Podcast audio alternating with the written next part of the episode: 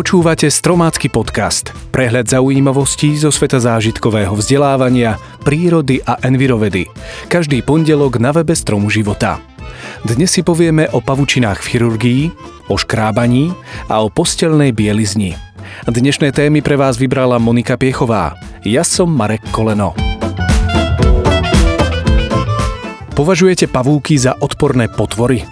Jedného dňa vám možno pomôžu – Vedeli ste, že už v starovekom Grécku pavučiny prikladali na otvorené povrchové rany na zastavenie krvácania a zabránenie infekcií? Veľkým problémom však dodnes zostáva nedostupnosť potrebného množstva pavúčieho vlákna na masové využitie. Pavúky totiž nie sú sociálne živočíchy. Vzájomne sa napádajú a je nemožné ich spolu chovať vo veľkom počte. V tom sa líšia od lariev priatky morušovej, ktoré sú navyše oveľa usilovnejšími tkáčmi vzácného biovlákna. V súčasnosti sa sterilné chirurgické tkaniny z hodvábneho vlákna využívajú najmä v plastickej a rekonštrukčnej chirurgii. Majú totiž vynikajúce krycie vlastnosti a dobre odolávajú infekciám.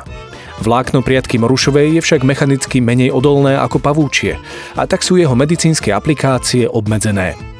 A hoci ho ľudský organizmus výborne toleruje, hodváb na rozdiel od pavúčieho vlákna nie je prirodzene vstrebateľný. Proteíny pavúčieho vlákna navyše nevyvolávajú v ľudskom organizme zápal ani neželanú imunitnú reakciu, takže materiály z neho vyrobené naše telo neodvrhne ako čosi cudzie. Tento biomedicínsky koncept má už za sebou aj praktickú aplikáciu. Britská firma vyvinula materiál na báze pavúčieho vlákna, ktorý dokáže účinne regenerovať poškodenú ľudskú chrupavku a kostné tkanivo. Je teda v celku pravdepodobné, že v budúcnosti budú bežne využívané pevné a zároveň pružné chrupavky, šľachy, kosti alebo klby vyrobené z pavúčieho vlákna.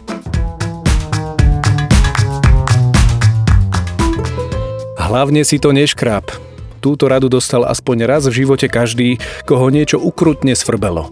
Opakované škrabanie naozaj svrbenie iba zhoršuje. Prečo je tomu tak? Akútny pocit svrbenia má dôležitú ochrannú funkciu, lebo pomocou vyvolaného reflexu škrabania sa odstráni možná mechanická príčina poškodenia kože. Poškrabanie kože spôsobí miernu bolesť, ktorá nám dočasne uľaví od pocitu svrbenia tým, že ho na chvíľu neurologicky prebije. A to preto, lebo nervové bunky miechy prenášajú do mozgu prednostne signály bolesti namiesto signálov svrbenia. Na oko vyriešený problém sa však následne zhorší tým, že mozog začne na bolesť reagovať vylúčovaním serotonínu, čím sa ju snaží potlačiť. Serotonín je mnohým ľuďom známy ako hormón šťastia či dobrej nálady. V skutočnosti to nie je hormón, ale neurotransmiter, čo je látka ovplyvňujúca činnosť nervového systému a teda aj mozgu. Vedci zistili, že serotonín namiesto výlučnej regulácie neurónov bolesti začne ovplyvňovať aj tie, ktoré zvyšujú intenzitu svrbenia. Tým sa dostávame do začarovaného kruhu svrbenia a škrabania. Zdalo by sa teda, že zablokovanie vylúčovania serotonínu by mohlo potlačiť chronické svrbenie, napríklad u ľudí trpiacich exémami. Takéto riešenie však neprichádza do úvahy, lebo nedostatok serotonínu spôsobuje mnohé problémy, od depresie cez nespavosť až po problémy s príjmom potravy. Nezačalo aj vás svrbieť celé telo? Patríte medzi ľudí, ktorým sa nechce často meniť si postelnú bielizeň. Robíte chybu. Každú noc sa zbavíte asi 15 miliónov kožných buniek, na ktoré si s radosťou počkajú roztoče. Čím dlhšie si bielizeň nemeníte, tým viac budú mať potravy a tým viac sa budú množiť. Roztoče a ich výkaly produkujú bielkoviny spôsobujúce u alergikov červené a svrbiace oči, upchatý nos a iné príznaky podobné nádche. Roztoče však nie sú jediným alergénom v špinavej posteli.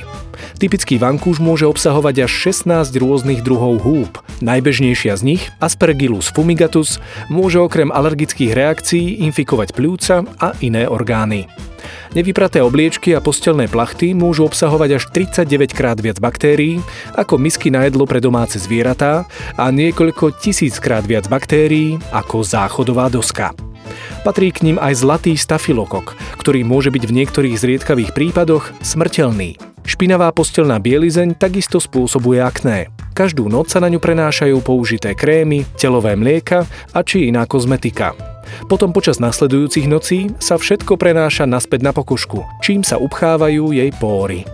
Našťastie existuje jednoduchý spôsob, ako sa vyhnúť všetkým týmto problémom. Áno, je to časté pranie postelnej bielizne, ideálne každý týždeň a pri vysokých teplotách. Marekové haluzoviny Akcia. Predplatné časopisu Stromáčik do schránky za zvýhodnenú cenu. Darujte svojim deťom inšpirácie na celý školský rok a ušetrite cenu jedného čísla. Navyše získate 10 starších vydaní zdarma. Toto všetko za 22,50. Neváhajte.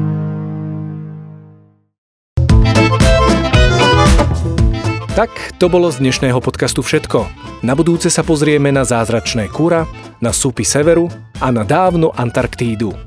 Počujeme sa opäť pondelok na webe Stromu života a v aplikáciách Podbean, iTunes, Spotify a Google Play.